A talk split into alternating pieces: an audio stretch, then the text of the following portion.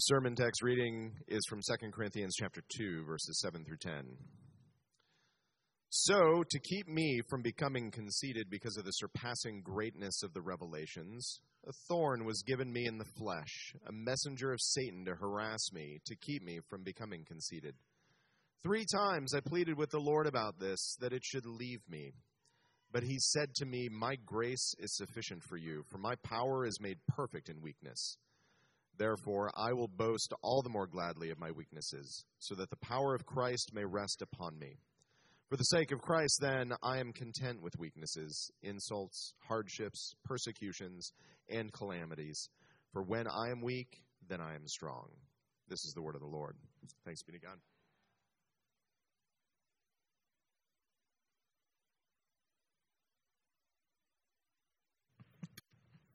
Here I am.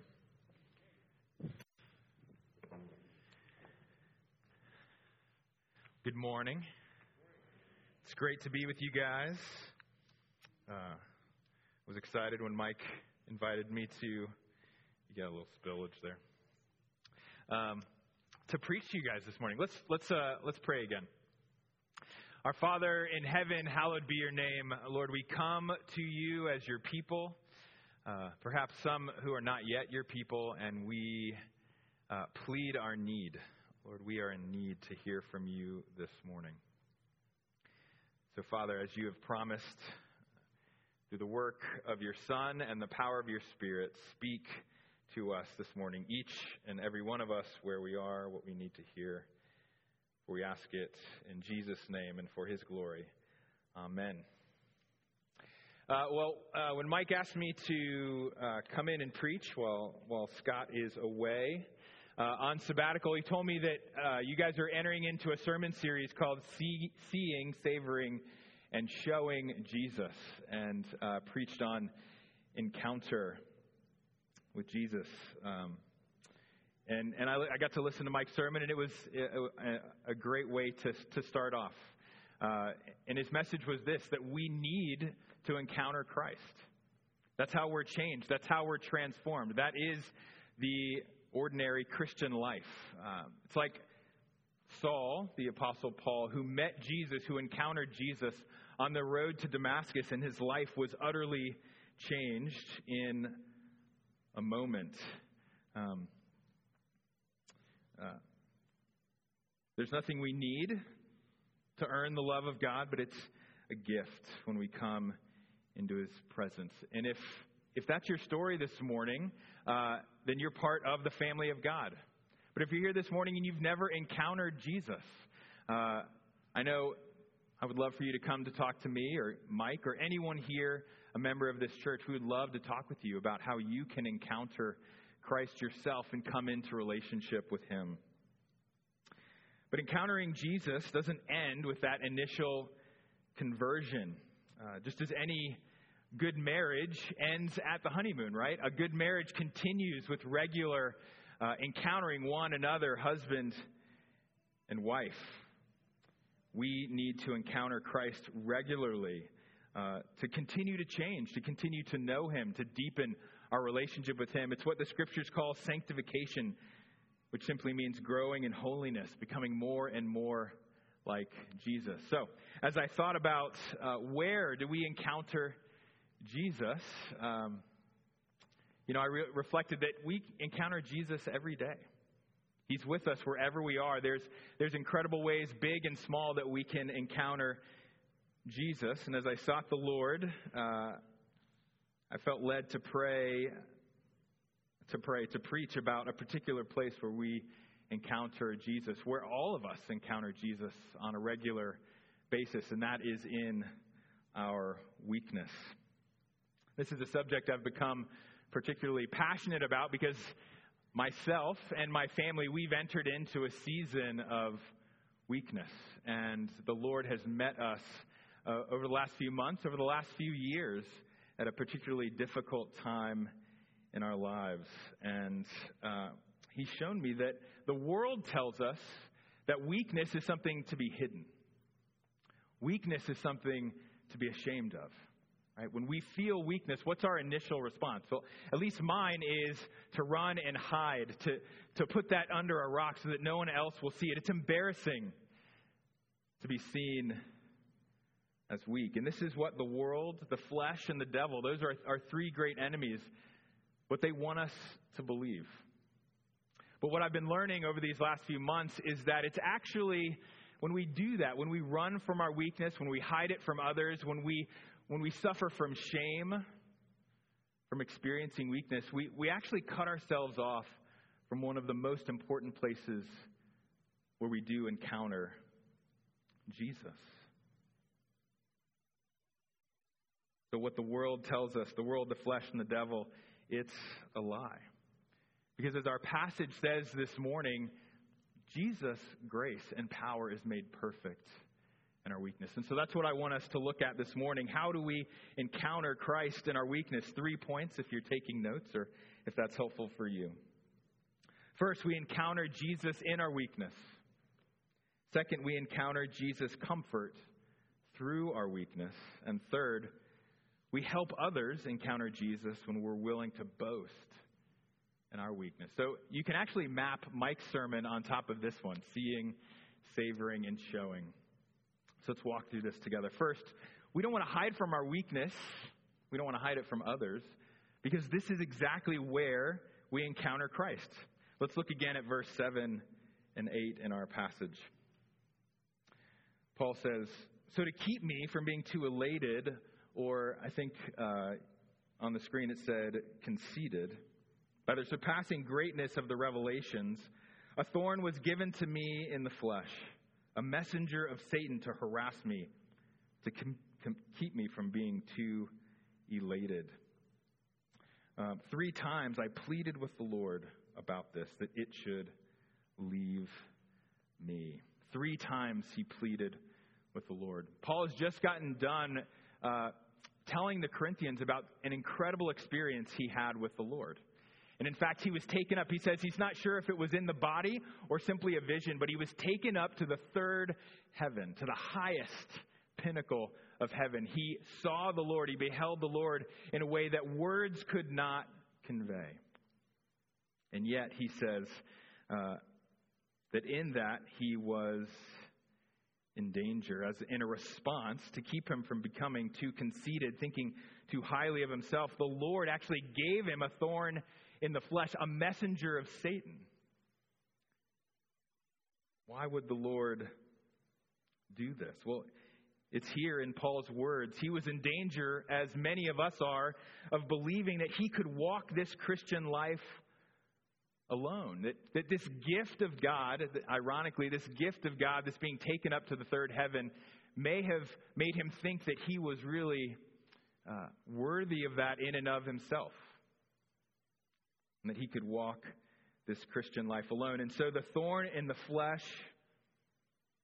these calamities, these weaknesses, insults, and hardships, he said, were there to remind him of his real need for the grace, the love, and the compassion of Christ. It was actually that experience of weakness that drew him to the Lord. But again, don't we hate feeling weak? Don't we hate running up against our limitations. I think probably for 21st century Americans and particularly Atlantans, those of us who live in a fast paced city, one of the, the things we hate the most are our limitations. We wish that we could go, go, go all the time. We experience burnout. We don't rest well because we don't like feeling weak. And when we do, and when we experience calamities and hardships, often our first response is, God, why have you left me? But Paul's message to us is that in many cases, when we experience hardship, that is actually the Lord coming near. And this is something I've uh, been experiencing in particular in recent months and years. I said at the beginning, my family and I, we've been going through a particularly difficult time of weakness, and that is uh, because in January I resigned as the pastor of the church I planted some 12 years ago. And I wish I could say I resigned uh, from a position of strength, but the reality is, I resigned in a place of weakness. Over a number of years and, and some difficulties in the ministry, I came to a place where I realized I was spiritually and emotionally exhausted. And as we looked, we even hired a consultant to come in and to help us analyze and figure out what's wrong, what are we doing, where are we going as a church. We, we got a good picture of where we need to go. Uh, but to my disappointment, as, as that came into clarity and as I saw where the church needed to go, I also came to realize that I was not in a place to take the church there. It was the hardest thing I've ever had to do. Was to admit that I didn't have what it took to bring, to lead this church that I loved, the people that I loved, uh, into this next season of ministry. I felt extremely weak, and I was deeply ashamed. I felt that I had let the congregation down. I felt that I had let Jesus down. I felt that I had let my family down. I questioned my call to ministry. I sought the Lord and I said, Did I, did I hear you wrong? Isn't this what you wanted? Weren't we following you in faithfulness? There were a lot of hard, tearful conversations, and all I wanted to do was to run and hide. I actually announced my resignation in early December, and I stayed to the end of January. And so those two months were filled with a lot of pastoral visits where people were asking, why? why is this happening? Uh, and it was extremely awkward. It was extremely painful to be into the, in their presence and, and actually minister to them and explain what was going on. And yet, that was actually a major way that the Lord began to minister to me. Though I desired to run, desired to hide, didn't want to see anyone because of my, my shame, my wife, friends, spiritual director in my life encouraged me not to hide, but to, to bring my shame before the Lord. And there was a particular moment of prayer when I went before my Father in heaven and I just asked, Am I a failure? Is there anything that I've done over the last 12 years that was worth anything? Did I make a mistake? What's going on? It was in that moment, that moment of prayer, that moment of silence and solitude, when I sought the Lord with all of my heart, that I actually heard the Lord's voice. And he said in that moment, He said, You are not a failure. You are my son. And I love you. I love you not because of anything you've done, not because of anything you've accomplished, but simply because I have chosen to love you. And for any failure, any limitations, any weaknesses in you have not diminished my love for you one bit, one moment. You see, I, I began to learn something through this season, and that is that the sinful human heart, which Paul calls the flesh, even for us Christians, it, it continues to cling to its own righteousness, its own good works.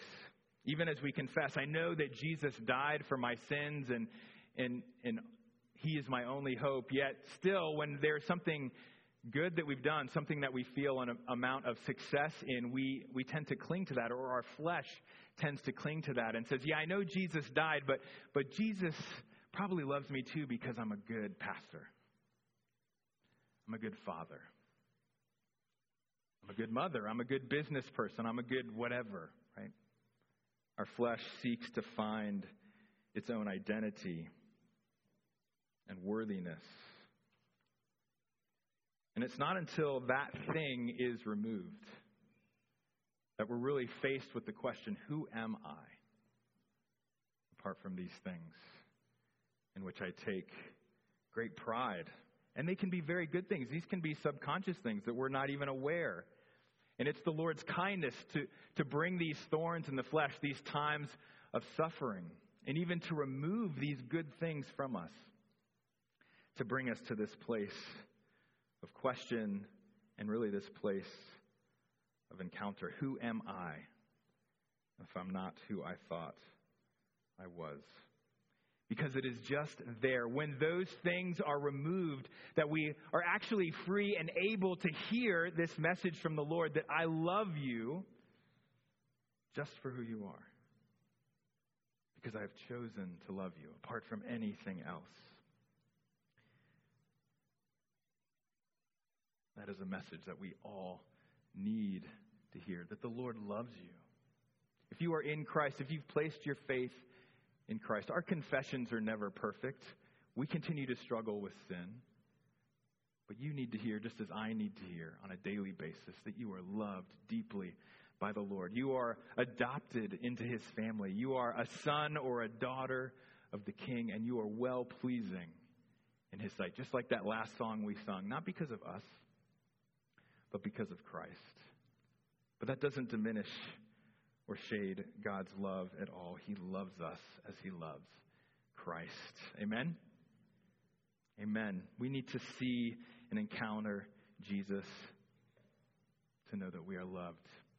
Okay, second, we encounter Jesus' comfort through our weakness. Let's look again at verse 9. This is Paul has just asked three times that the Lord would remove this thorn in the flesh.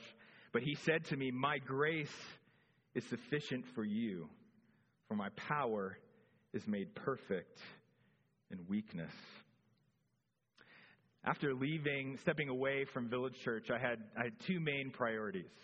Um, well, really three. The first one was, Am I still called to ministry?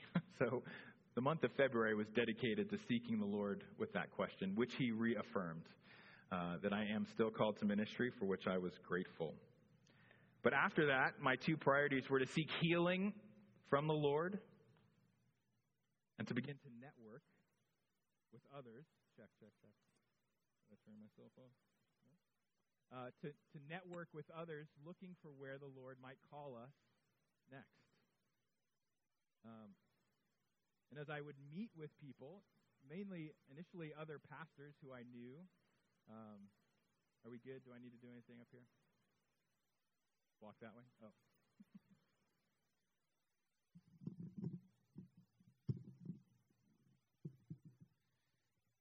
That's okay. I probably did something. Check, check, check. Okay. Um, something unexpected happened uh, as I began to meet with other pastors who I knew, you know, they would inevitably ask, Why are you leaving Village Church? What happened? And uh, again, because of the encouragement of others, I shared with them uh, what happened and the, the difficulty of the decision. And inevitably, almost every time, somebody said, Man, that reminds me of the story of transition in my own life. And they would share uh, a difficult time, whether it was transitioning from one pastoral role to another, or a difficulty in their family, or or something like that. And I found that I became incredibly hungry to hear these stories. Uh, networking, rather than a slog, rather than embarrassing, I realized uh, that I'm walking away from these meetings incredibly encouraged. And so I began to reflect on why that was. Let me just hold this. Uh, there were two things that I realized. One, in hearing these other stories, it counteracted the narrative in my head that, uh, I don't know, can you relate with me? When you go through a particularly difficult uh, time of suffering, you just think, no one has ever suffered as I am suffering. Can you relate with that? No one has ever been hurt the way I've been hurt. No one has ever been betrayed the way I feel betrayed. But as I met with these other pastors and friends, I heard their stories and I realized, oh my gosh, I'm not alone. Others have suffered the same ways I have suffered, and, and in some cases, far worse, far, far worse than I suffered. And as a result, I was able to reflect on my own experience and, and actually see the grace of God at work in my own experience. And I was able, surprisingly, to give thanks to God that even in the midst of suffering, He was meeting me and my family. The second thing I noticed uh, about these stories of transition is that they allowed me to see God's faithfulness in the lives of others. These were people, daughters, and sons of God who had walked through the valley of the shadow of death, and God had led them through to the other side. And as I saw God's faithfulness in their lives, in my own doubts and fears, I began to think, well, maybe God will be faithful to me. Maybe God will be faithful to my family. And I was deeply encouraged. Let me just share one quick story. Uh, I was meeting with uh, an older gentleman, someone that I've known for years and have great respect for. And again, as I shared my story, he said, "Let me let me tell you uh, my story." Uh, and he ha- has had a long career of leading organizations, being the, the top person in this organization. And, and one in particular, years and years ago, uh, an organization he helped to start. Uh, over after just a few years, he felt that he had been pushed out of the organization and, and betrayed by the very people he had helped to raise up. And out of this organization, he had poured his heart and soul into. And it took him months to look for another job and, and to find another job. But he said that in that next job, in that next season of life, the course of his life was changed incredibly. He was introduced to issues of, of poverty and racial injustice. He actually was able to move his family into a struggling neighborhood and became deeply aware of struggles uh, of, of the poor community. And he helped to start a uh, missions organization that continues to thrive to this day. And in that process, he and his wife met a young girl who they eventually adopted. And so, as he related this story, telling me about this deeply painful experience in his life, he said, It was that painful moment that set me on this trajectory that I would never want to give up. We never know what the Lord is doing in our lives.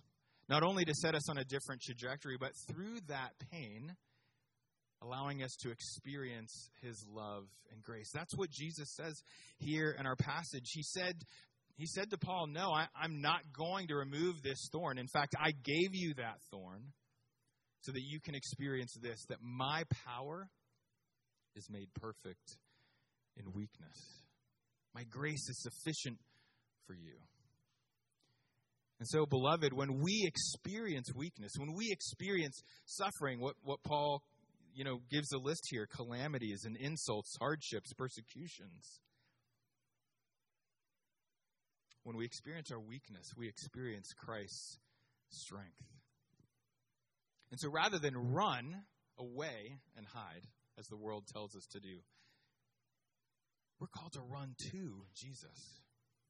And when we run to Jesus in our weakness, often the reason I think we don't do that is because we think Jesus is probably a little bit at least, maybe a lot, disappointed.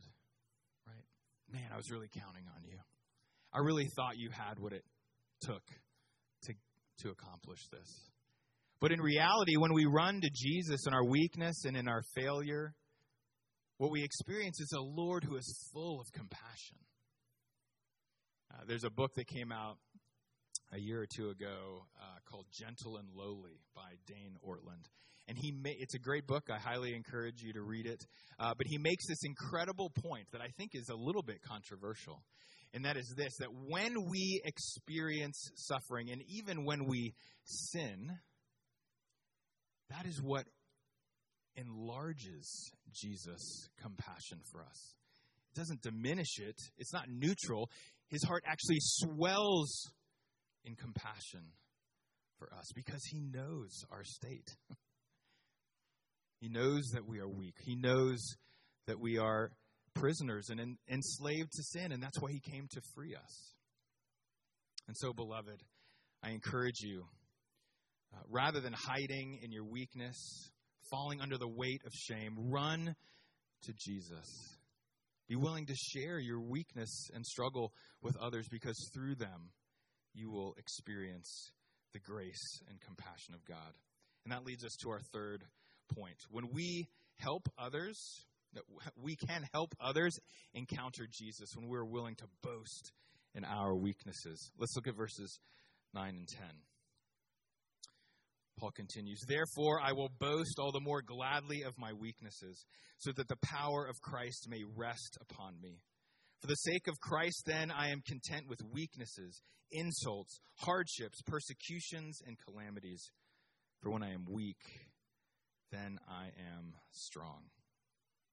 For me, there was a turning point uh, over these last few months uh, in regard to understanding what the Lord was doing. I was reading a book by Henri Nouwen, uh, another incredible author I recommend. He wrote a book on dying and caring for the dying. And he said this that when we are followers of Christ and we enter into suffering with the Lord, uh, we experience not only his comfort, but through Christ, our sufferings actually become for others. Our sufferings are not just for ourselves, but they are for others. Not in a salvation kind of way, right? Jesus alone is the one who dies for and pays for our sins and gives us new life. But when we follow Christ as his disciples, and again, as we receive our sufferings as from the Lord, he can use our suffering for others. And of course, this is exactly what I experienced in these networking meetings, right? These people who shared vulnerably their uh, times of weakness, of fear, of pain, of transition, they became for me. They encouraged and strengthened me. They testified to the grace and love of the Lord. And this is exactly what Paul says in chapter 1. We read it earlier. Uh, and I think this is the underlying message of both, both 1st and 2nd Corinthians. Listen as I read it again. And I think it'll be up here on the screen. Paul says, Blessed be the God and Father of our Lord Jesus Christ, the Father of mercies and God of all comfort, who comforts us in all our afflictions, so that we may be able to comfort those who are in any way, uh, in any affliction, with the comfort with which we ourselves are comforted by God. That's a mouthful. But you can see what he's saying. When we enter into affliction, when we enter into suffering, and we run to the Lord and we experience his comfort, it's not just for ourselves. It's so that we can then become the conduits of God's comfort for others.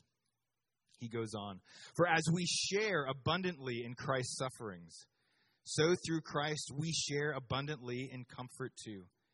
If we are afflicted, it is for your comfort and salvation. And if we are comforted, it is for your comfort, which you experience when you patiently endure the same sufferings that we suffer. Beloved, your suffering is not just for you, just as my suffering is not just for me. And when I read this, something clicked into my brain, and I realized that this time of unemployment, this time of. Uh, seeking after the Lord, going through all the stages of grief. It wasn't just for me, but it was for others. And that I now could minister and serve and comfort those who are going through what I'm going through in a way that I never could before. And I'll tell you, it was like a light switch went off. And I realized that this time is not meaningless. This time, because of the, the grace and love and power of Christ is infused with purpose. That God is doing something good through my suffering and loss. And it's incredible. It's incredible to be invited into the work of God that your suffering and experience can bless those who suffer after you. We become walking testimony of God's power, love, and grace. And through us, God is glorified. Because as we are willing to boast, as Paul says, I'm willing to boast in my weakness. Not in my strength, not the great things that I've done, not all that I've accomplished, but I'll actually celebrate the things that I am terrible at. The pain that I've experienced, the persecution, and the calamities. Because what I experience in those moments are not my own strength, but the Lord's strength. And again, this is what Paul, this, this incredible, famous verse in 2 Corinthians chapter 4, he says, We have this treasure, this, this gift of life and adoption in Christ. We, we have this treasure in jars of clay so that the surpassing power, to show that the surpassing power belongs to God and not to us. We are jars of clay. We are fragile. We are weak. And when we're honest about that, what is revealed to those around us is the power and the grace and the love of God. And you see, this is exactly what both Paul and Jesus modeled for us. Jesus was Messiah. He was King of the universe, King of Israel, worthy of all glory, honor, and obedience. And yet he walked this world uh, not grasping for that pomp and circumstance, being willing to die as a common criminal or a terrible criminal on a Roman cross. Where do we see Jesus' greatest show of strength and power?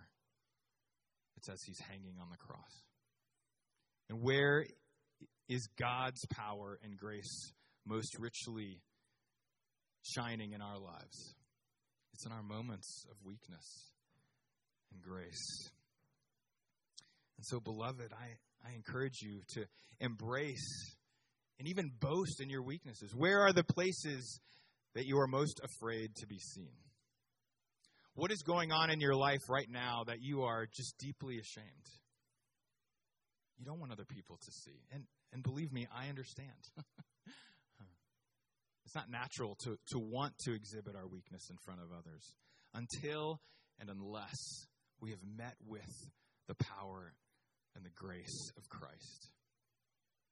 And so bring that to the Lord first and be willing to share it with others. And eventually, as you receive God's comfort, you'll be free to boast in that weakness so that power, Christ's power might flow through you. Let me close with this uh, final story. I have a friend who is uh, finishing up grad school recently, and they went and, as part of research, they visited an Alcoholics Anonymous meeting, and they said, "I've never experienced a more welcoming or gracious community than an AA meeting." And that's not the first time I've heard that, but it just struck me as I've been reflecting on on these things. And, and I think the reason why is because to simply go to an Alcoholics Anonymous meeting, you're admitting weakness.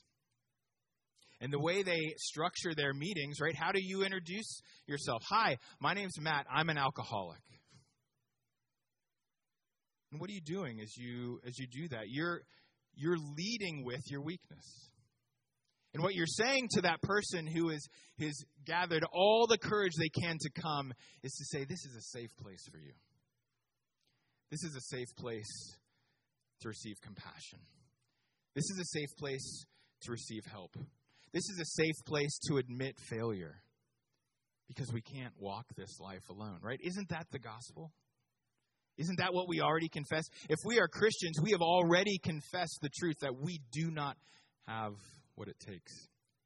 And yet, the lie of strength, the lie of, of looking like we have it all together, it often comes into the church, right? Right? Because we want to look good in front of our peers. We don't want to be embarrassed. But what would it look like, beloved,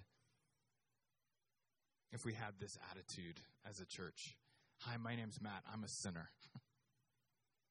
I've failed multiple times. And God loves me. And if you have failed, if you're a sinner, you're welcome here.